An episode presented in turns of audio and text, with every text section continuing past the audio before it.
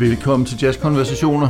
Vi sidder her en dejlig forårsdag i øh, hjertet af København, og vi er naturligvis undertegnet Jens Rasmussen og saxofonist og kapelmester og komponist Frederik Lundin. Vi har dejlig kaffe i kopperne, og øh, vi er mætte efter at have delt en øh, god lille ostemad. og vi skal tale om to LP'er, som begge to er fra anden halvdel af 80'erne. Vi har jo i den anden sæson af Jazzkonversationer bevæget os gradvist op gennem jazzhistorien fra slutningen af 40'erne og nu nået herop øh, sidst i 80'erne. Det er to temmelig forskellige albums, vi skal tale om i dag. Det ene, det er albumet Misterioso, udgivet i tromslæren Paul Motions navn, og det andet, det er saxofonisten Michael Brickers første plade i eget navn, som hedder Michael Bricker. Og øh, vi begynder i, i Paul Motion-afdelingen, og øh, Frederik, jeg ved, at du vil fortælle en lille smule om, hvem Paul Motion var. Det vil jeg. De fleste vil af dem, som kan deres jazzhistorie, vide, at Paul Motion var trommeslageren i Bill Evans øh, revolutionerende trio fra 1959 til 61 med bassisten Scott LaFaro, hvor der øh, jo er indspillet dels noget studie, øh, og dels de meget øh, legendariske liveoptagelser fra klubben Village Vanguard, som virkelig øh, brød med, hvordan man spillede jazz ja. på den tid. Og som vi har talt om i en tidligere jazzkonversationer. Det har vi nemlig. Han spillede så altså med Bill Evans allerede fra 57 og til 63, tror jeg det var.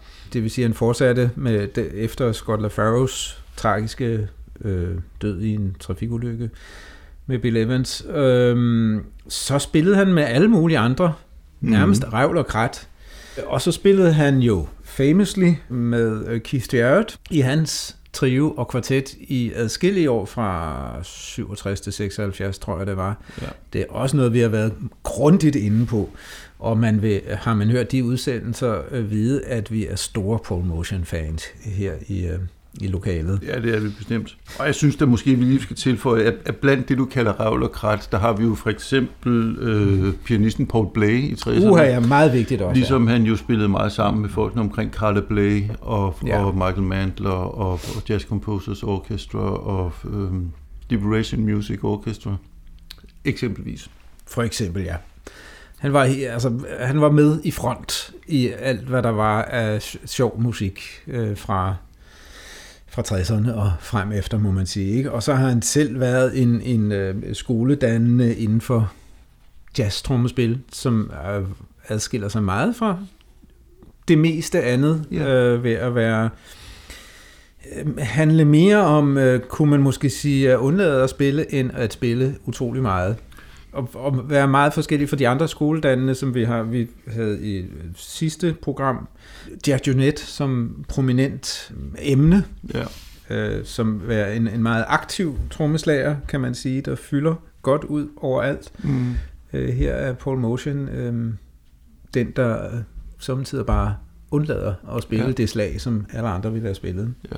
Så jeg skal lige sige her, for, for ligesom at gøre Paul Motion færdig, inden jeg, fordi vi kommer til at snakke masser om ham, øh, at han jo så dannede trio, og det noget kommer vi til at snakke mere om, også med guitaristen Bill Frisell og Joe Lovano, og det nævner jeg nu, fordi det blev det format og den trio blev meget øh, stor betydning for, hvad der skete i, øh, i øh, moderne jazz mm. derfra. Øh, nem, de undlod at have en bas med, og det var et format med tromme, guitar og saxofon, som rigtig, rigtig mange tog op derefter. Mm. Det var mm. helt uh, ufatteligt for os, at man bare kunne gøre sådan.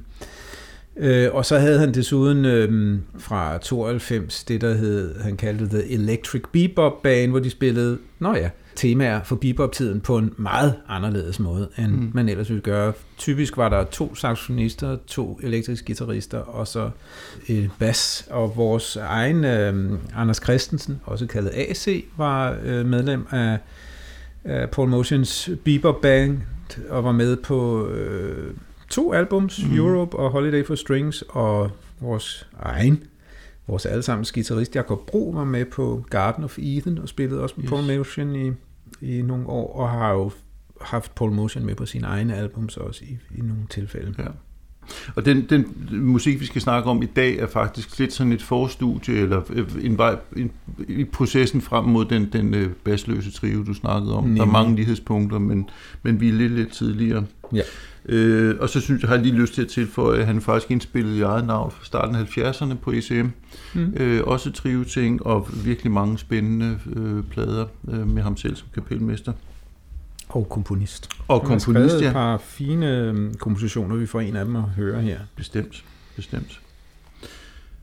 Den plade, vi skal tale om i dag, hedder jo altså Mysterioso, har titlen fra en Monk-komposition, som vi skal høre en bid af lige om lidt. Og så har vi jo en, en, øh, en interessant besætning, to saxofonister, Jim Pepper og øh, Joe Levano, mm-hmm. og vi har guitaristen Bill Frisell og bassisten Ed Schüller. Ja. Skal vi kaste os ud i Mysterioso? Det gør vi.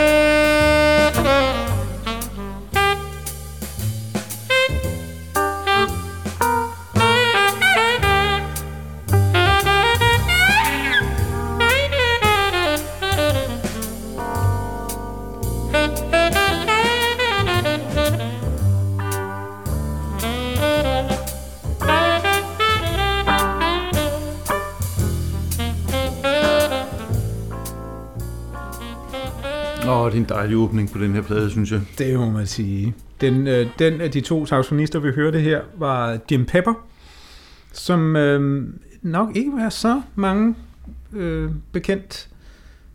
Er det sådan, man siger? Det er sådan, man siger. det er sådan, man siger, ikke? Han blev øh, heller ikke så gammel. Han døde desværre kræft, var 50 år gammel. Tror også, der var noget om, at han havde lidt problemer med øhm, misbrug og sådan noget. Men han medvirker blandt andet en af udgaverne af Charlie Haydens Liberation Music Orchestra.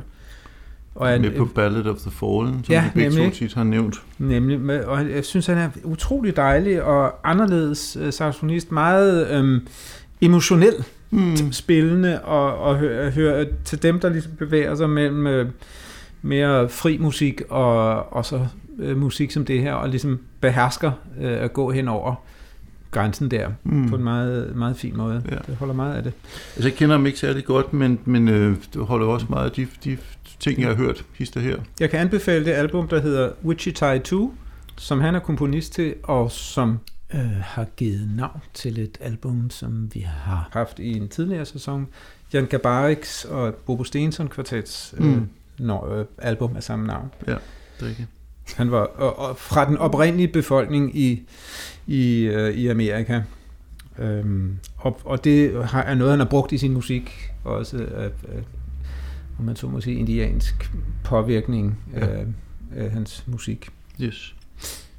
Øh, og så er der jo Bill Frisell, som en meget spændende guitarist, som vi også kommer ja. til at høre flere eksempler med fremtrædende eksempler på øh, senere. Ja. Men allerede her, der kan vi jo høre nogle af de karakteristika, der er ved hans spil, nemlig en udtalt brug af volumenknap, volumenpedal, ja. øh, som simpelthen er en, en aktiv del af hans musikalske udtryk på alle mulige forskellige måder. Ja. Det, det er helt utroligt, så meget han kan variere den effekt. Øh, ja, altså han revolutionerede simpelthen øh, moderne guitarspil.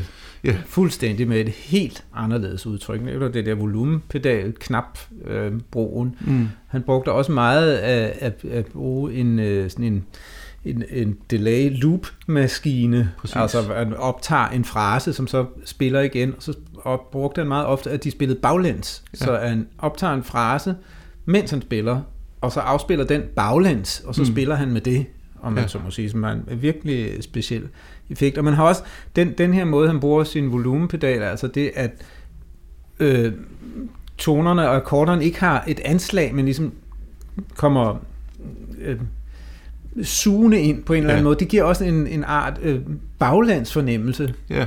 som er sjovt. Altså det, nogle gange lyder det simpelthen, som om man spiller baglands. Han fraserer også på en Baglæns måde. En baglæns måde, og på en meget kantet måde, og spiller ofte i, i mindre, kortere øh, fraser.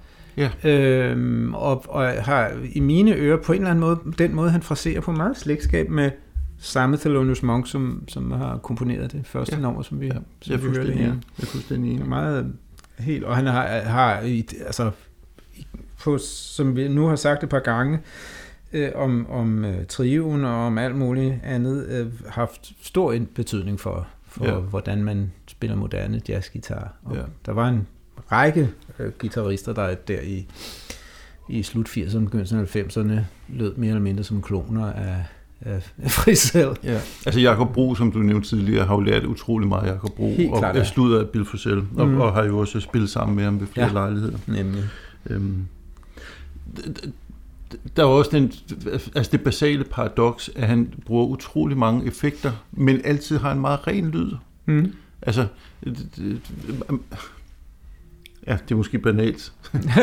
nej, nej, altså det er... Der er sådan en klarhed over hans spil, uanset ja. hvor mange effekter han popper på, og der er vidderlig ja. mange, så, så er der altid sådan, noget, sådan en slags lysende klarhed ja. i Bruxelles, Bruxelles udtryk, som jeg synes er enormt øh, dejligt. Det, det er meget øh, renset, og, og i, på den måde synes jeg, øh, i slægtskab med, med Motions. Altså han, der er mange, han, der er store huller øh, i, i det, han spiller, ja. i, i bogstavsforstand, øh, som man har en fornemmelse af, at han med stor omhug øh, vælger, hvornår han vil spille og mm. ikke spille. Ja.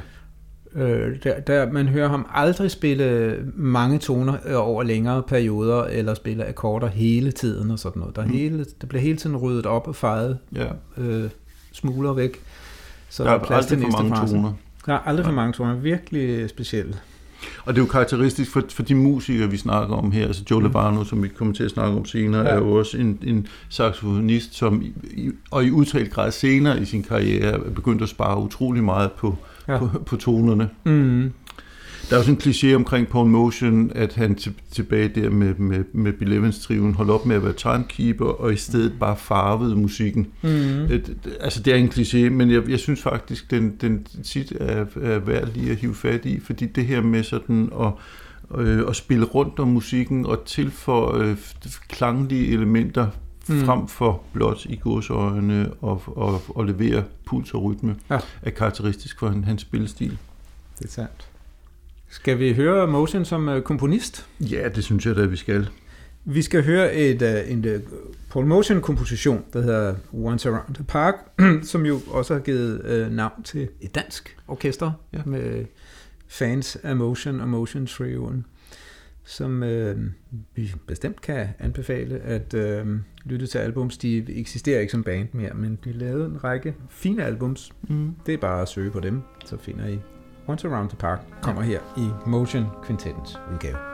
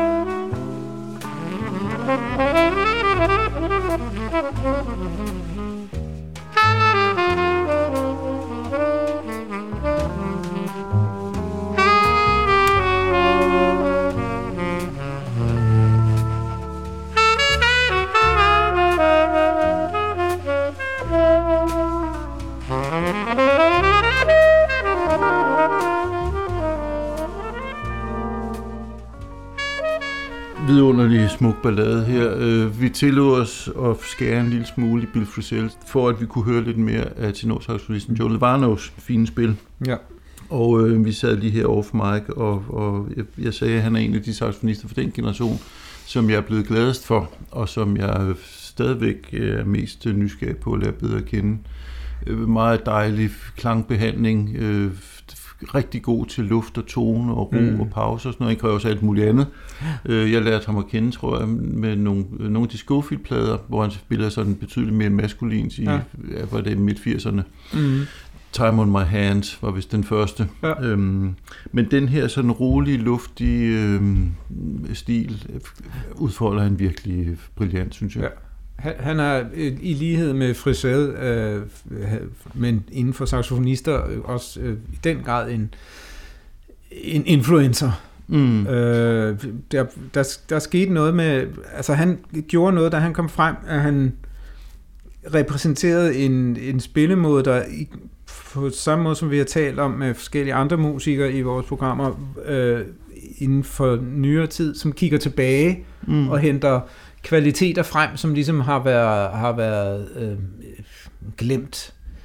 Øh, han øh, fraserer på en, kunne man sige, øh, en, en blanding af, at han spiller meget øh, løst, flydende hen over beatet, men når han så spiller rytmisk, så spiller han sådan med sådan lidt mere trivialiseret øh, feeling, mm. sådan lidt mere bap, badap, badap, badap agtig som, som var, som jeg, da jeg første gang øh, hørte det, synes var nærmest corny, øh, mm. swing-agtig, men som jeg siden øh, lærte at holde af, og som øh, helt tydeligt øh, påvirkede rigtig mange saxofonister, der pludselig begyndte at spille øh, mere øh, trivialiserede fraseringer, mm. end, end de meget øh, næsten lige 8. dele, som, som vi ligesom havde lært os fra Coltrane og henover og øh, Michael Brecker, som mm. vi skal tale om lige om lidt. Mm. Øh, og så øh, spiller han meget øh, dynamisk, altså ja. utrolig meget, som også en gammel øh, øh, øh, ting, at, at, at fraserne har store dynamiske udspring mm. for meget øh, stille til, til kraftige ansatser på visse toner og sådan noget. Det, altså ja, at, at dynamik er ligesom en, en glemt dyd. Og så øh, har han også en evne til at spille øh, øh, utrolig frit øh, flydende over et harmonisk grundlag, ja. som er, er meget, in, meget inspirerende for mig, og, og for mig kobler til de inspirationer, jeg har haft fra Paul Blay og Keith Jarrett, som også er i stand til at spille over funktionsharmonik på en meget fri måde. Og det mm. synes jeg også, at Joe Lovano er, er virkelig, virkelig øh, ja. god til. Det er lige, det er lige mig. Yes. Og så er der noget sådan elementært meget befriende ved, at altså gennem hele jazzhistorien, der er jo musikere, der er blevet dygtigere og dygtigere og dygtigere hver mm. generation. Øh, og der var simpelthen så mange saxofonister på det tidspunkt, der kunne så utrolig meget og var mm. så ekvilibristiske og spillede så hurtigt. Og så er det enormt dejligt med en, som i den grad dyrker luft og ro og klang og, og ja. pauser. Øhm. Og ikke fordi han ikke kunne bevæge fingrene hurtigt, men det er ikke det, man tænker om det. Man Nej. tænker ikke, det her ekvilibrisme overhovedet. Dejlig saxofonist. Ja. Vi skal vel videre til øh, vores tredje eksempel, ja. som hedder Gang of Five, og øh, som også er en Paul Motion komposition. Ja, vi skal næsten høre den, før vi ja. snakker om den, tænker jeg. Vi, vi får begyndelsen, øhm, og temaet, hører, ja. og så hører vi noget dejligt Bill Frisell solo, før vi øh, bliver nødt til at fade ud. det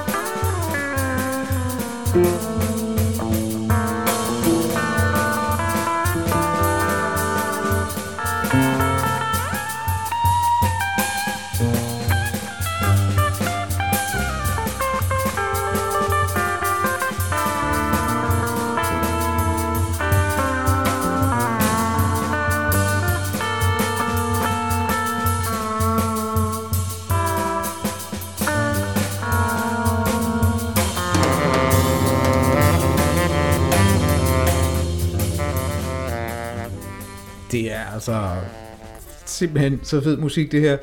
Øhm, dels er der øh, alle elementer i musikken er igen øh, så klare. Øhm, øh, vi tager ikke bare øh, et tema, spiller det, og så knaller vi ud af. Paul Motion har ligesom besluttet sig for, at han vil simpelthen spille stort set det samme hele det her nummer igennem. Det kommer vi kan I af god grund ikke høre, men I hørte de første to minutter, og nummeret slutter også med, at Paul Motion spiller på den måde, som vi hører her, helt alene i en takt eller to, og så stopper. Mm. Så man har sådan en fornemmelse af, at Paul Motion, de har sat ham i gang, skubbet til ham, så kører han afsted sin vogn, og så spiller de rundt om ham yeah. øh, på noget, der nærmest lyder rubato, altså ude af tempo. Øh, jeg kan ikke helt gennemskue, om, om de faktisk holder øh, en eller anden form for time sammen med ham. Men de spiller i hvert fald utrolig blødt og bøjeligt, både bassist og, og hvis Frisell, som vi hørte ja. her, ikke? Og saxofonister, når de kommer til sidenhen, spiller også meget rundt om beatet, så han ja. har sådan ligesom sit eget trommespor i midten, som kører øh, uforanderligt. Han kommenterer rigtig meget på, hvad der foregår med sin lille tromme, men, men, men øh, øh, hvad hedder det, right bækkenet i højre hånd, det kører mere eller mindre konstant, mm. og hi-hatten siger bare 2-4 ja. hele vejen igennem. Så, så, så det er noget, som også var noget, man kom til at dyrke enormt meget på, i, i, på ECM-musik. Jeg skal måske lige repetere, ECM er et tysk pladselskab, som ligesom er kommet til at stå som øh, et, et varemærke på en type moderne musik, som oftest er, hvad skal vi sige, lyrisk, ganske oftest forholdsvis langsomt sig bevægende mm. øh, musik. Meget af det. Der er selvfølgelig undtagelser, ikke? Oftest med øh, ret skønhedssøgende med stor rumklang og sådan noget. Ja, og det hele taget meget opmærksomhed på klang. Ja, og hvor, man, øh, hvor, hvor det her giver en, en fornemmelse af, at, øh, at både af fremdrift og ro, som, ja. som vi hører det her. Ikke? En, en, en kombination, man ikke så vant til på den her måde. Mm. Jeg er fuldstændig enig. Der er jo en enormt interessant øh, parallel tilbage til 1959, en af de første plader, vi overhovedet talte om, nemlig under Comans pladen øh, Shape of Jazz to Come. Ja. Der starter med, øh, er det et Blackwell eller Bill Higgins? Det Bill Higgins. Bill Higgins, ja. som spiller sådan ret hurtigt optempo, og så ligger nemlig. der sådan nogle rolige, øh, langsomme melodier ovenover. Det klassiske Ornette Coleman nummer, der hedder Lonely Woman. Præcis, ja. Øh, og det, det, det er det samme, de gør her. Enormt ja. meget fremdrift i trommer, og så de her rolige flader ja. ovenover, som så lyder helt vildt lækkert, fordi vi har de her to saxofonister, som klinger rigtig godt sammen, mm. og klinger altså relativt dybt, eller sådan ja. mellemleje som jeg lige husker det. Og så ja. Bill Frisells øh, ja, klangunivers øh, sammen mm. med det. Ja, klangflader. Og så ganske langsomme, lange basstoner, ikke? hvor man typisk øh, som bassist ville, når man hører trommer, så siger ding, ding, ding, ding, ding, ding, så vil man tænke, uh, så skal jeg spille bum, bum, bum, bum, bum, bum, bum. Ja, og det gør præcis. han overhovedet ikke. Nej. Han placerer bare nogle lange toner, hister her ja. rundt omkring med stor ro. Og som så mange andre i den her type jazzmusik, en, en musiker med mange pauser i sit spil. Ja øh, hvilket klæder øh, sammenhæng enormt godt. Ja. Og måske en lille smule tankevækkende, at vi her nærmer os det tidspunkt, hvor, hvor Paul Motion beslutter sig for at spille uden bas. Ja. Altså et Sylle spiller fremragende på den her ja. plade, men han, for det første spiller han ret lidt, og han er også mange steder faktisk mixet relativt langt væk i, i ja. billedet. Øh, så måske har Paul Motion allerede her haft tanker om, at han godt kan lide de, de øh, mere luftige, højere lag i, i musikken frem ja. for, for øhm, den grounding, som, som jo i en vis forstand altid ligger i, i basspil. Ja. Ja, og så er der jo altså Bill Frisell, øhm, som altså, der, der er så meget, man kan sige om ham, man ved næsten ikke, hvor man skal starte. Vi har allerede sagt noget af det, vil ja. jeg sige. Ikke? Her der demonstrerer han ja. jo også, at han ofte spiller tostemmigt, øh, ja. og, og godt kan lide sådan nogle ret eksponerede dissonanser. Ja. Øhm, altså selvom han spiller meget smukt og melodisk, så spiller han faktisk også ret øh, dissonant, og, mm. og, og sådan... Øh, der, der, det, det er ret krydret, det han spiller. Ja. Øhm, og uden at vide særlig meget om guitarspil, så tror jeg også, at han udnytter den teknik, der hedder tapping, hvor man med højre hånd slår toner an op på gribebrættet, det det som faktisk giver mulighed for at spille mere end to stemmes. Mm.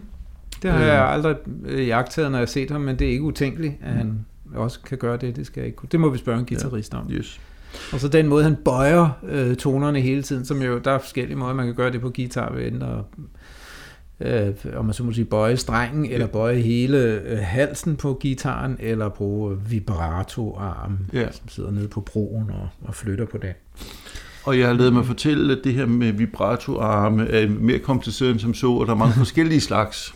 Øh, ja. Og jeg, ved, jeg tror, at han i hvert fald nogle gange spiller med en type, hvor man har sådan ret små udsving, men som mm. man kan bruge til de her meget sådan raffinerede det, det, vibrat, altså øhm, ja, vibratoeffekter mere mm. end det egentlig er, er glide på tonen, ja. man kan lave med sådan en Stratocaster. Um, ja. Øh, meget delikat spil. Det må man sige. sige. Øhm, Altså det, der måske også er væsentligt til for omkring Bill Frisell, er, at han stilistisk har en ret bred palet. Altså han har spillet en masse, man sådan overordnet set kunne kalde amerikaner, altså country og, og, og blues og, og øhm, folk-inspiration på forskellige vis.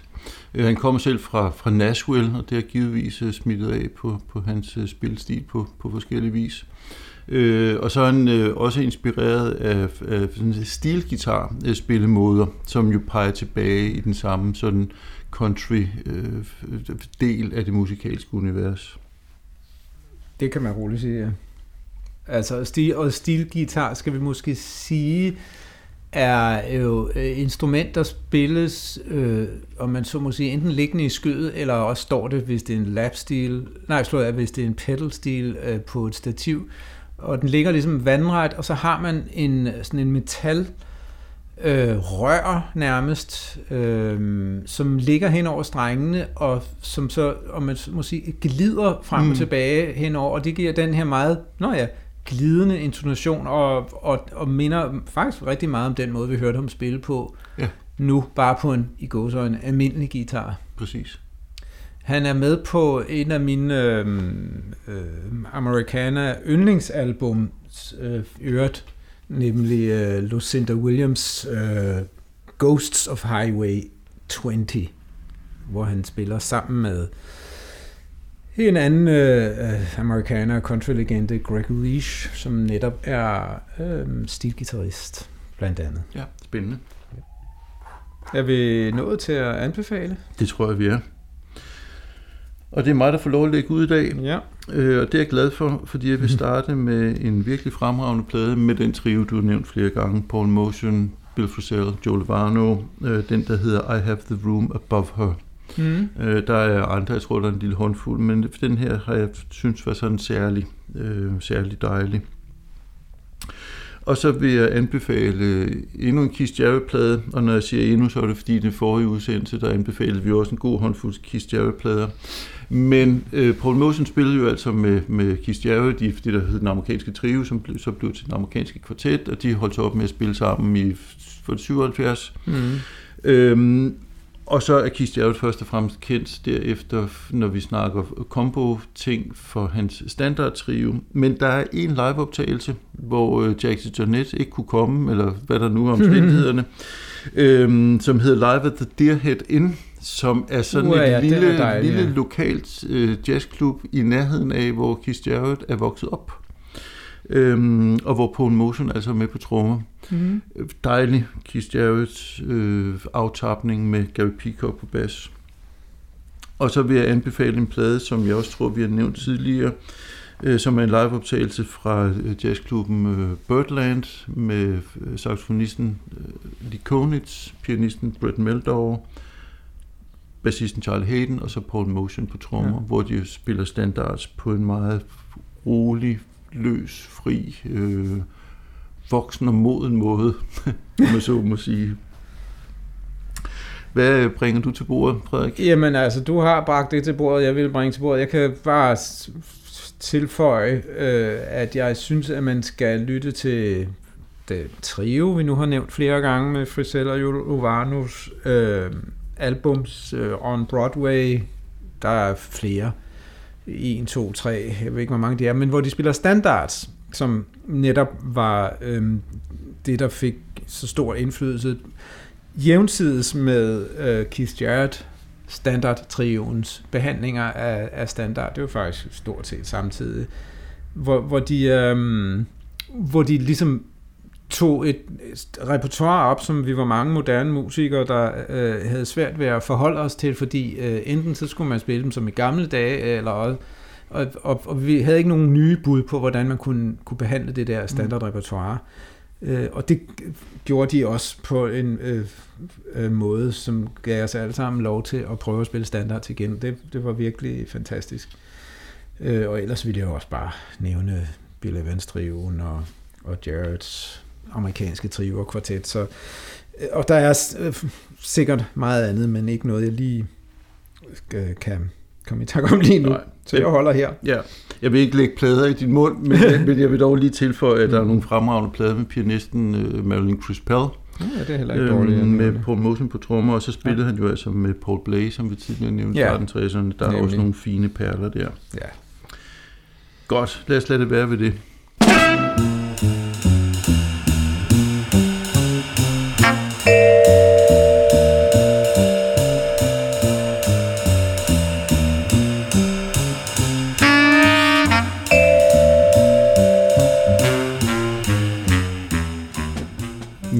Vi springer til en øh, temmelig anderledes plade, øh, men en, øh, et album, som jeg faktisk har været begejstret for, siden jeg var ung. Michael Breckers første plade i eget navn, som hedder Michael Brecker. Vi må lige skyde ind her. Det er ret vildt, at han, det er hans første album i eget navn øh, mere end 10 år efter hans karriere for alvor tog fart, kan man sige. Han var ja. allerede et stort navn her, men synes ikke åbenbart ikke selv, at han var klar til at lave sin egen plade. Det kom Nå, så her. Ja, Altså, han, han var jo sin, altså en af sin tids aller, aller største saxofonister. En af dem, der indspillede allermest, en af de mest berømte. Mm. Sandsynligvis en af dem, der tjente flest penge, vil jeg tro. øhm, også. Og startede jo tilbage faktisk i slutningen af 60'erne i sådan nogle øh, jazz-rock-ting. Der var et band, der hed Dreams, hvor han mm. spillede med sammen med sin bror. Mm. Øh, og så tog karrieren jo alvorlig fart, da han sammen med broren Randy Brecker, trompetisten Randy Brecker, øh, etablerede Brecker Brothers. Mm som spillede sådan en, øh, altså i ordets bedste betydning, en meget poppet udgave af jazzrock, som var mm. ualmindeligt dansant og mm. fungerede mm. rigtig godt til dansegulve mm. og, og glade øh, timer, øh, som de indspiller mange plader med. Øh, og så i starten af 80'erne, der var han en af hovedmændene bag gruppen Steps Ahead, mm. som også var meget succesfulde. Også en slags fusionsjazz. Ja, at den sådan meget kompetente og velkomponeret og dygtige, men også mm. lidt pæne slags, mm. øh, må man sige.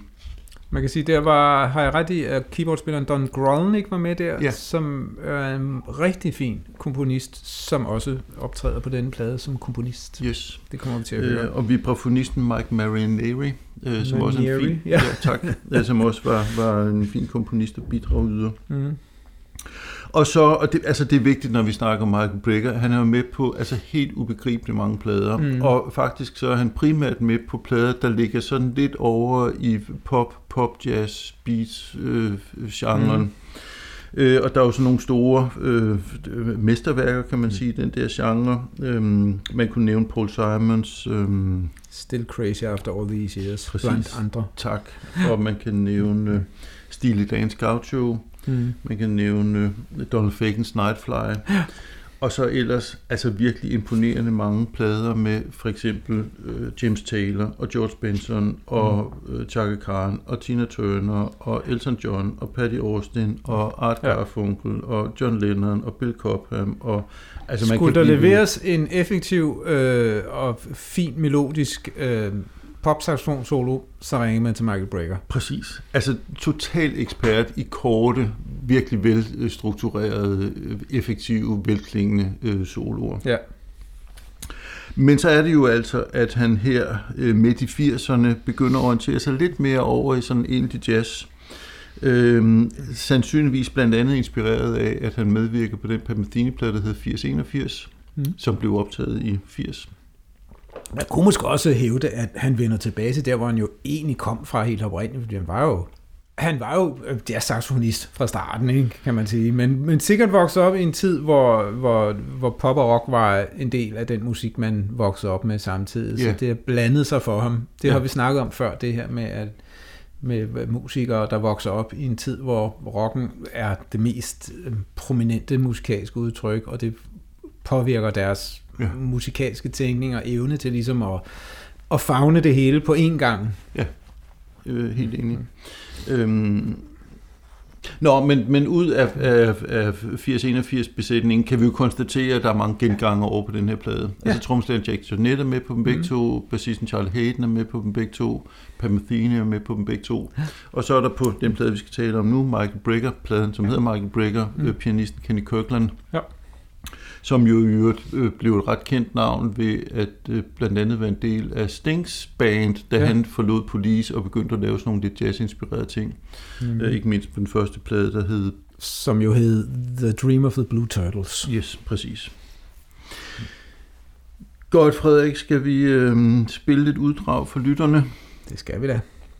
Og øh, vi starter faktisk med et uddrag, hvor man ikke kan høre særlig mange af de her musikere, jeg snakkede om, fordi at der er et nummer, som indledes af en ret lang duet med Michael Brecker og, og Jackson Jonette, som vi jo talte om i den forrige udsendelse, og som vi begge to synes er en blændende og virkelig øh, fantastisk øh, trommeslager. Ja. Og øh, de viser begge to her på meget øh, ekspressiv vis øh, en, et hjørne af, hvad de mestrede så, så øh, brillant. Det må man sige. Her kommer...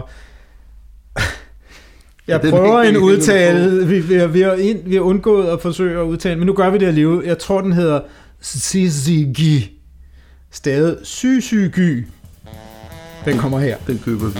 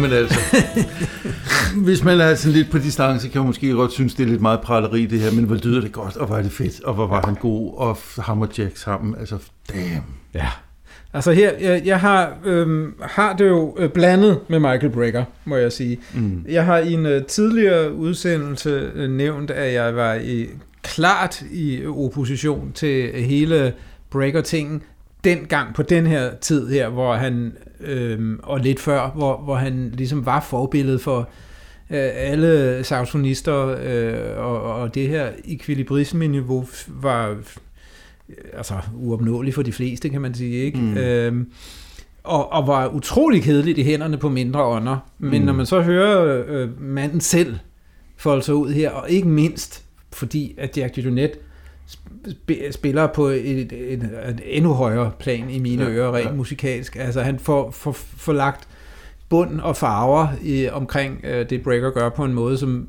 ikke nogen andre, tror jeg, ville kunne gøre mm. lige så godt. Mm. Altså det, det, øh, det, det, det giver øh, musikalsk mening, det her, ja. og så bliver man, kan man ikke lade være selvfølgelig heller som, som saxofonist bare at tabe kæben over det kolossale tekniske og rytmiske overskud, som, som Breaker øh, stiller til skue her. Det er ja. helt vanvittigt, ja. hvad han, hvad han øh, får til. Ligesom der, det er ikke overgået. Vi, vi har, har nævnt en anden saxofonist lidt senere, saxofonist, saxofonisten Chris Potter, som er, er deroppe af, vil jeg sige. Mm. Men, men, men som i og for sig bare giver mindelser om Breaker på den her tid, mm. uden at føre i mine ører så meget til, som, ja. som ikke allerede er, er sagt her i, i det, man kalder et, et post-Coltrane udtryk. Mm, ja. Altså, der, det er klart en, en, en, en måde at øh, færdes i harmonier og, og linjer på, som, som skylder John Coltrane rigtig meget. Enormt meget klangligt øh, Også klangligt, de, ikke? De, de, de her overblæsninger og de her ting, ja. som jo var helt nye på Coltranes tid, men som ja. jo nærmest er standard i dag, har indtryk ja. Øhm. Nogen vil kalde det en slags perfektionering af en side af Coltrane's øh, spil. Ja, men jo så her kombineret med en, en meget, meget fin melodisk sans, Mm. Øh, og et meget personligt udtryk, synes ja. jeg. Altså Michael Brecker kan man altid genkende, og nogle gange kan man måske synes, at Michael Brecker lyder lidt for meget som Michael Brecker. Mm. Men, men, men det, det her, det, det personlige touch, der er i hans udtryk, er jo en, er jo en, en høj kvalitet. Ja, man kan sige, det er måske ikke så meget det melodiske, vi hørte her, men det kommer vi til at høre senere. Ej, nej, men, nej, men biderne var der faktisk. Altså midt i alt det her det racerløb mm. øh, og, og alt det imponerende, så har vi de her små øh, melodiske figurer, som bare altså virkelig øh, fænger i øret ørerne. Ikke? Ja, ja. Klart. Øhm, ja, og så kom vi jo lige ind, det, det, det, det et nummer, der starter med den her ret lange duet, og så mm. kom vi jo altså ind i temaet, Charlie Hayden fik, fik lov at spille et ostinat, og så fik vi lige en snas af lidt synthesizer-klangen. Ja som der er en del af på den her plade, og det, det er lidt ærgerligt lyttet med, med de ører, vi nu har her 40-60 år senere. Det, det bliver meget sådan 80-agtigt med nogle af de mm. essensklange. Ja. Han spiller jo også på sådan en uh, øh, EVA, eller hvad det hedder, øh, ja. uh, altså saxofon synthesizer ting, som han var virkelig god til, men som mm. forekommer lidt smule bedaget. Og som han jo også kun brugte i en kort periode og blev træt af ret hurtigt, øh, og man forstår godt hvorfor. Fordi ja. igen, det var begrænset, hvor meget udtryk man kunne give, men det var sjovt at høre. Øh, han, han har sådan en helt... Øh, der er et nummer, der er dedikeret til den, hvor han spiller en lang, øh, tror jeg, øh, improviseret intro, som er fuldstændig igen øh, øh, hagetabende, imponerende, hvad, ja. hvad man kan. Ja. Jeg så ham et par gange live, sådan ret kort tid efter, han havde lavet mm. den her, hvor han turnerede med et, et band. Det var ikke helt det samme, men der var nogle musikere, der gik igen. Han havde Mark Stern på guitar blandt mm. andet. Mm. Øh, og der, der var det sådan en fast feature, han spillede et ret langt nummer, hvor han ligesom, altså sådan en showcase for den her EVA, der var ja. også noget med noget, øh, noget sequencer og nogle, nogle loops, der kørte i ring og sådan noget. Ja. Øh, meget effektivt og meget øh, underholdende, men musikalsk set måske ikke voldsomt interessant efterfølgende. Nej. Lad os lytte til et nummer mere. Øh, jeg nævnte før, at Don Grolnick øh, øh, fungerer som komponist til et par af numrene på albummet her, og har blandt andet skrevet her meget smukke komposition, vi skal høre nu, der hedder The Cost of Living, som også blev en øh, meget øh, spillet, nærmest moderne standard øh, tilbage der i sen 80'erne, øh, i hvert fald i de miljøer, jeg øh, færdedes. Ja. Meget fint stykke musik, hvor vi hører den lyriske breaker. Præcis. Og hvis vi havde haft tid, havde vi også hørt noget dejligt Charlie Hayden solo, men det har vi altså ikke tid til. Nej.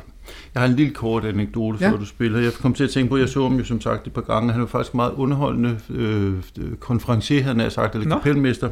Ja. Virkelig god øh, bag mikrofon. Mm. Øh, og som introduktion til det her nummer, der fortalte han ved begge lejligheder, at de oprindeligt havde tænkt, at den skulle hedde Death or Dying. Og så havde de tænkt, det er lidt for alvorligt, så vi kalder den The Cost of Living i stedet for. Oh my god. Ja, men en meget smukt nummer er det. Ja, det kommer her.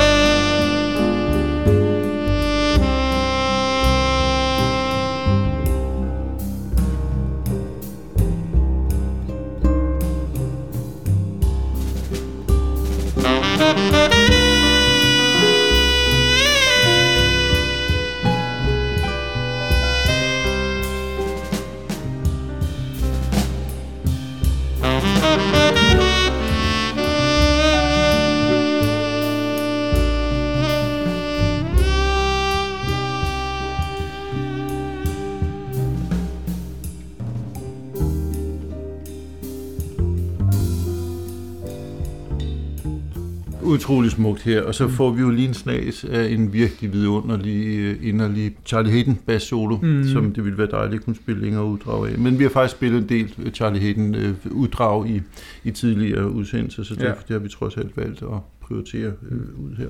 Mm. Og jo Michael Brecker i, altså, viser den her klanglige, altså alt det han kan med klang og melodik ja. og, og øhm, Ja, hvad siger saxofonisten, Frederik? Ja, altså øh, øh,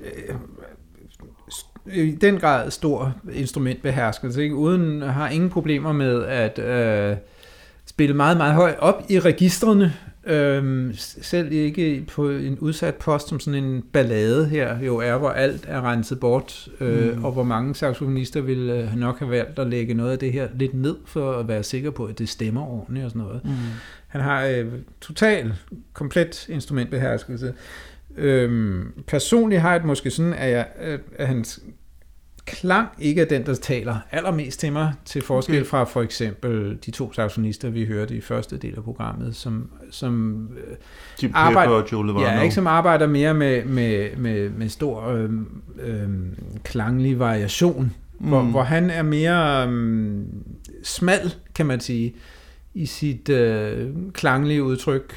Øh, nok formodentlig øh, meget præget af, af de spilsituationer, han har befundet sig i gennem livet på det her tidspunkt, fordi hans klang har ændret sig, mm. øh, som, som årene går, og bliver mere og mere homogen, hvor, hvor jeg synes, der var måske lidt mere liv i den tidlige karrieren. Mm.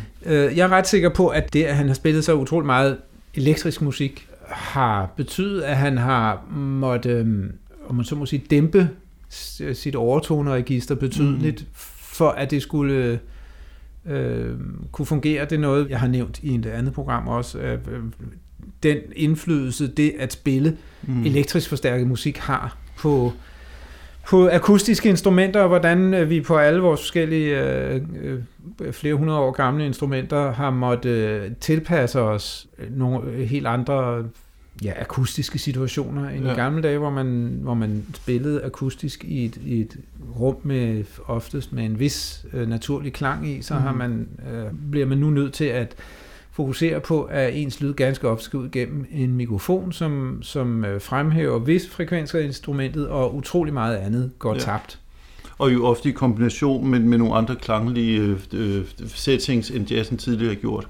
Netop, altså, sopransaksen bliver jo meget brugt i 70'erne, netop mm. fordi der er en masse øh, jazzmusik, der begynder at spille elektrisk. Ja. Øh, og der, der kan sopransaksen noget andet. Den kan øh, trænge igennem på ja. en måde, kan man sige, ikke? Hvor, hvor op i et register, hvor, hvor, det, hvor det kan høres, øh, mm. øh, og hvor, hvor tenoren jo også kan, men det er bare man skal gøre lidt vold på den. Og der kan man sige, at uh, Breaker har ikke gjort vold på den, men han har, har smalnet sit klanglige udtryk på en måde, som passer godt mm. ind i mere elektriske sammenhænge, ja. kan man sige. Ikke? Og der blev han så til synladende, øh, også selvom han begyndte at spille mere akustisk musik ja, meget tidligt. Ja.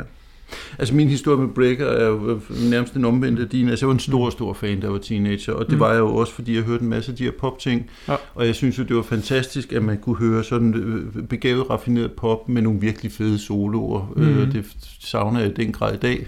det er nok bare, fordi jeg er blevet en gammel sur mand. Men, Helt øhm, sikkert, ja. Altså, jeg tænker, det er ret sjældent, med Dina ringer til dig for at spørge, om du ikke lige vil spille nogle fede soloer på hendes nye plade. Det sker ikke så ofte, nej. Det tænker jeg nok. Jeg vil dog øhm. sige, at, at kort parentes, og glem ikke, hvad du var ved at sige, der er sket en øh, forandring inden for de sidste øh, fem år, hvor øh, saxofonen jo var forbudt i popmusik, fordi det signalerede jazz, så er den faktisk lidt på vej tilbage. Okay. Øh, og der er flere og flere øh, pop-rock-kunstnere, der bruger blæser, i, øh, hvor, hvor det var renset helt bort i en længere periode. Ja, dejligt. For nogle år tilbage, så ja. der er håb for os, ja. arbejdsløs blæser. Yes. Men du var i gang med Øh, ja, men nej, det var bare noget med at sige, at Michael Brecker er jo virkelig sådan top eksempel på, hvor, altså, hvor godt et krydderi det er at, at, at, at trække nogle jazz-elementer ind i, i sådan den, den gode popmusik. Mm. Øhm, og jeg kom til at tænke på, altså det er måske en lidt, lidt, lidt plat formulering, men altså han, han var lidt for saxofonspillet, hvad Steve Gadd var for trommespillet. Mm. Altså enormt ekvilibristisk og enormt velfungerende, og grundlæggende set en eller anden jazz-idiomatik, som så fungerede virkelig godt hos Paul Simon og altså alle Ja. de her øh, øh, popfolk. Ikke? Ja. Ja, skal vi høre øh, det sidste uddrag for i dag? Ja. Og det er jo så en passage fra øh, det nummer, der hedder øh, Nothing Personal, hvor vi også får lov at høre en fantastisk musiker, som vi slet ikke, stort set ikke har nævnt endnu, mm. nemlig guitaristen Pat Metheny, mm. som faktisk har en fremtrædende plads på den her, øh, det her album, selvom han ikke øh, medvirker øh, hele vejen igennem. Og øh, ja, skal vi høre det, før vi taler, måske? Det gør vi. Vi hører Nothing Personal, som jeg mener er skrevet af en anden guitarist, Mike Stern, så vidt jeg husker. Det tror jeg er rigtigt, Ja. ja. det er rigtigt. Som uh, Michael Brecker også har spillet meget sammen med. Ham snakker vi om en anden gang. Nu kommer Nothing Personal. Det er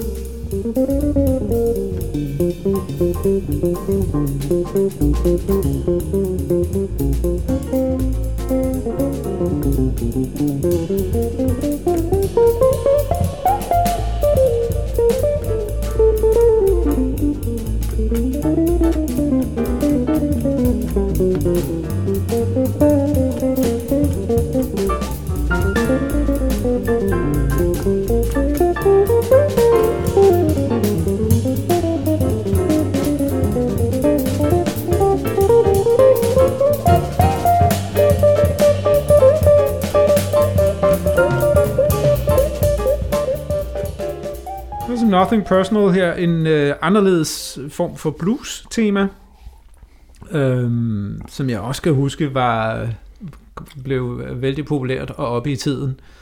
Der, var, der er flere øh, moderne klassikere på det her album, kan jeg konstatere, og på Steps Ahead-pladerne også, som, Mm. som, man, som man hørte rundt omkring i kopiorkestrene og på James-scenerne. Meget enkelt tema, Ja. øhm, enormt effektivt.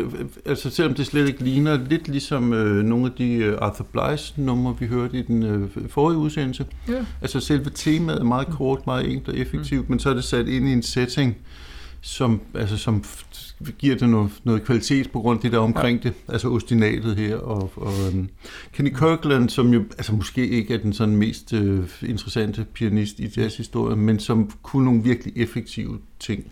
Jeg vil sige, der er faktisk, øh, han er med på øh, et par ECM-plader med i bassisten øh, Miroslav Vitus øh, navn. Ja. Som jeg synes faktisk, hvor han viser meget mere, okay. end man hører her, og, øh, og med Sting. Som, han, Ja. ja. han, er, han, er ikke, han er ikke så lille øh, en ånd, som, som man måske kunne forledes til at tro. Det er glad Det er for da at faktisk rigtig, rigtig fint Ja. øhm, på de plader der. Og så er han virkelig god til de her små, hurtige fills, og, Ja. ja. og øhm, altså undskyld, de smarte ting, det, altså, Ja. det, det er virksomt. Ja. Øhm, det I hele taget er det rimelig smart og virksom musik, det her, ikke? Der bliver Ja. de, de her øh, kicks og hits, som kommer rundt omkring, er, bliver virkelig leveret med entusiasme, vil jeg Ja. ja. sige. Ikke? Altså, Jeg, jeg, jeg, jeg, lige på grænsen for mig til det corny, men, men sådan var tiden Ja. lidt, at det øh, herovre i fusionsjazzland, ikke? Hvor, man, hvor, det, hvor det virkelig, der var et, øh, der kom et lille tromslag her, og baf, og alle på var enige om, at den skulle komme der. Ja. Super effektivt. Ja. Big band musik for lille gruppe, eller hvad man nu skal kalde det, ikke? Ja. Jeg er fuldstændig enig. Jeg synes bare, på den her plade, der, altså, musikerskabet er simpelthen så stort, og Ja, fordi ja. det er Charlie Hayden og Jackie Jonet og Pat Metheny, ja. så, altså, så er det på et så sindssygt højt niveau. Mm-hmm. Øhm, nu vi har snakket en del om Jackie Jonet i, i den forrige øh, udsendelse, øhm, og, og har snakket om, hvor ekvilibristisk og dygtig og kraftfuld han er. Noget af det, jeg synes er så væsentligt ved hans spil, det er, at det, det er altid enormt let. Ja. Altså uanset hvor meget han spiller, og han spiller virkelig meget. Mm-hmm. Altså det, det er en tromslager med utrolig mange beats per minute. Ja. Ikke forstået sådan som, altså som et tempo, men simpelthen som enormt meget aktivitet. Ja. Og hele tiden variation, og, og hele tiden øh, ja, aktivitet, variation. Mm. Men altid med, med sådan en lethed og en friskhed, Ja. øhm, som jeg, jeg elsker. Jeg synes, han er fantastisk Som har meget at gøre med hans lyd og klang på sættet. Både trommer og, og bækner er, er sådan lidt Lysklingende, ikke? Ja, lys og lidt tørre klingende, end man er, var vant til, især hvad, hvad Bækner angår. Ja. Øh, Og jeg tror, det var, var, var det, der gjorde, at han ja, kunne spille, som han gjorde, uden, uden at, at fylde hele lydbilledet Ja. ja. op med, med larm. Også fordi der var så mange andre bullerbasser, altså Ja. ja. Bill Cobham eller, Ja. ja. eller øh, øh, Tony Williams eller så mange Ja. ja. andre, som havde altså enormt voluminøs, Ja. ja. øh, altså de der tammer, som skulle være over det hele. Ja. Ja. Ikke? Jackson Net har også mange tammer, men han bruger dem så elegant. Ja, er vi nået til anbefalingstid? Ja, jeg tror desværre, det er slut med at tale om øhm, Breaker og Jackson Net og alle dem her. Hvad har du øhm, til lytterne i dag? Ja, altså nu nævnte jeg, at jeg øh, godt kunne lide øh, den tidlige Breaker. Der findes et øh, album, som jeg har en fornemmelse af, det er sådan en... Øh, de havde lige noget tid over nogle venner og gik i studiet øh, og, og lavede et album, hvor de spiller hovedsageligt standards øh, i gitarristen Jack Wilkins navn. Mm. Nok ikke så mange, der kender ham, og jeg tror, mit indtryk er, at han mest virkede som studiemusiker. Øh, Øh, men øh, han inviterede Breaker Brothers, altså trompetisten Randy Breaker og Michael Breaker i studiet sammen med en fine pianist Phil Markowitz og tromslæren Al Foster og så en bassist, der hedder John Burr, øh, hvor, hvor der især er noget øh, fuldstændig øh, vild Michael Breaker, og ikke mindst en, øh, en meget berømt øh, og øh, transkriberet solo af Breaker over den øh, komposition, der hedder Invitation, som vi er mange øh, saxofonister, der har for, øh, forgæves øh, forsøgt at lære os at spille efter noder. Brækket fingre undervejs. Ja, med brækket fingre undervejs, ja. Øhm, så hvis man vil høre noget helt blændende øh, Michael Breaker, øh, så er, vil jeg klart anbefale det. Øh, så er der, jeg holder mig i Jazzland, der er øh, en øh, Chick Corea-album, der hedder Three Quartets, mm. Hvor han øh, spiller med Michael Breaker, før nævnt øh, Steve Gadd på trommer, øh, og øh, bassisten øh, Eddie Gomez, som mest vil være kendt fra øh, Bill Evans trio. Øh, Og fra Steps Ahead. og for Steps Ahead øvrigt også, ja. Ja. Øh, og, og også alt muligt andet, men, men han kom frem øh, og blev kendt som, som øh, Bill Evans nye bassist mm, Mm, der, da han øh, tilbage i 60'erne. Og det er det album, som øh, er også er det, det, det er lidt præget af den tid, det er lavet i, som var, var, var øh, i 80'erne, og lyden er lidt derefter, men, men der er noget vanvittigt øh, god jazz øh, på den, hvor vi netop også hører øh, øh, Steve Gadd. Steve Gadd spille jazz på et tidspunkt, hvor man mest kendte ham for at have netop at spille med for eksempel Paul Simon og tusinder af andre øh, pop- og rockkunstnere, ikke rock, men popkunstnere. Mm. Øh, og, og det er super kreativt trommespil, Mm, mm, og øh, helt flyvende øh, Michael Breaker. Og så vil jeg, hvis vi fortsætter med øh, jazz, nævne, at øh, pianisten Hal Galber øh, havde en kvintet, hvor de to Breaker Brothers var med også, og hvor de også spillede en, en art akustisk øh, jazz, jazzfusion, som er ret, hvad hedder sådan noget, medrivende Ja. øh, hvor, og hvor Breaker også er i topform. Her taler vi også slut 70'erne, hvor man, som man jo også kan se på, der findes et par videoting Mm. også. Og der er et album, der hedder Speak with a Single Voice, og så er der noget, en live optagelse fra Berlin, som er sjov. Og så skal man selvfølgelig høre før nævnte Still Crazy After All These Years, Paul Simon album, ja. for at høre ham spille pop. Og Donna Fagens Nightfly, Ja, eller Stile Dance Gaucho. nemlig. Jamen, så er jeg jo rigtig glad for, at du ikke anbefalede 8081-pladen, Mhm. som jeg synes er så vidunderlig, som jeg Mhm. vil anbefale. Pat Metheny-plade med næsten den her besætning, Charlie Hayden på bass, Jackson Nett på trommer, og så to saxofonister. Udover Mike Brecker har vi Dewey Redman, øhm, som er et virkelig interessant par. Ja, det må man sige. Det Øhm. er i opposite ends of the spectrum, må Ja. man sige. Det må man sige. Og Brecker laver nogle virkelig gode ting på den. Der er et ret langt, meget smukt nummer med, med sådan en meget dynamisk udvikling, som hedder Every Day I Thank You, tror jeg. Åh oh, ja, det er smukt. som ja. er utroligt smukt, og hvor Ja. Pat Metheny, som vi ikke nåede at snakke så meget om i dag, også spiller guddommeligt smukt. Ja. Og så synes jeg jo, at Breaker Brothers er, hører med til pakken, når vi snakker om Ja, det her. Øh, Så jeg vil anbefale en af mine ungdoms- og yndlingsplader, som jeg må indrømme, jeg ikke har hørt tale om de sidste 40 år, men jeg dansede godt nok meget til den, jeg var ung. Ja. Øh, Og det er den, der hedder Détente, eller Détente. Mm. Kan du optimere min udtale? Nej. Nej, øh, vi siger, den hedder Détente. Mm. Med en masse af hitsene fra, altså funk, funk pop hits fra den her Mm. tid. Og så synes jeg jo også, at man bør høre ham med Steps Ahead. Altså, jeg har lidt blandet med det. Det er meget, meget glat, og, og i en vis forstand, så, så tilhører det en tid, som jeg, som jeg har lagt bag mig, siger jeg med det at lyde som en virkelig gammel mand. øhm, men det var også godt originalt og anderledes, og øhm, det, det er en del af det, der var nyt øh, i jazzens udvikling på det tidspunkt. Mm. Så øh, den, den Steps Ahead-plade, som hedder Steps Ahead, øh, vil, jeg, vil jeg også anbefale. Sjov. Og øh, så skal vi jo som altid øh, gøre opmærksom på, at vi har en Facebook-side, hvor man er meget velkommen til at komme med en kommentar, eller Ja. ja. mene noget om det ene eller det andet. Hvis vi får sagt noget sludder undervejs, kan man også gøre opmærksom på det. Så øh, kigger Vi, vi, kan gerne altid på slette kommentaren jo, hvis vi ikke bryder os om den. Præcis, ja. Og vi lægger links øh, til hvad, Ja. de eventuelle ting, vi har nævnt, og skriver øh, vores anbefalinger. Og show Det er notes også, og ikke, ja? sådan. Ja, yes. Skal jeg sige noget om, hvad vi skal Det skal høre du. på Det skal næste du gang? Nemlig, ja. Og Øh, der skal vi lytte til spændende musik, vil jeg godt sige. Til forskel fra alt det andet, vi har beskæftiget os med Ej, i nu snart særligt- to sæsoner. Særligt spændende. Det- Der er vi kommet helt, vi nærmer os nutiden. Der er, vi, vi er nu øh, for lidt over 20 år siden, øh, i henholdsvis 96 og 97, øh, to albums, som øh, er begge er med, med lidt større ensembler, mm. Øh, men meget forskellige. Det ene blander elektroniske og akustiske instrumenter, øh, og, øh, og, og, det, øh, og man kan sige øh, om dem begge to, at de er, er fri improvisation, Mm. mm. øh, spiller en, øh, en betydningsfuld rolle, det er mere på den ene end på den anden måske. Mm. Mm. Ja, det tror jeg er det, jeg skal sige om det. Så vil jeg tilføje, i hvert fald den ene er et eksempel på, hvordan noget nyere jazz kan snuse lidt til noget nyere klassisk kompositionsmusik, Ja. som der nogle gange kan komme virkelig spændende ting ud af, og det synes jeg i allerhøjeste grad, der gør noget af den musik, vi taler om om en uge. Jeps.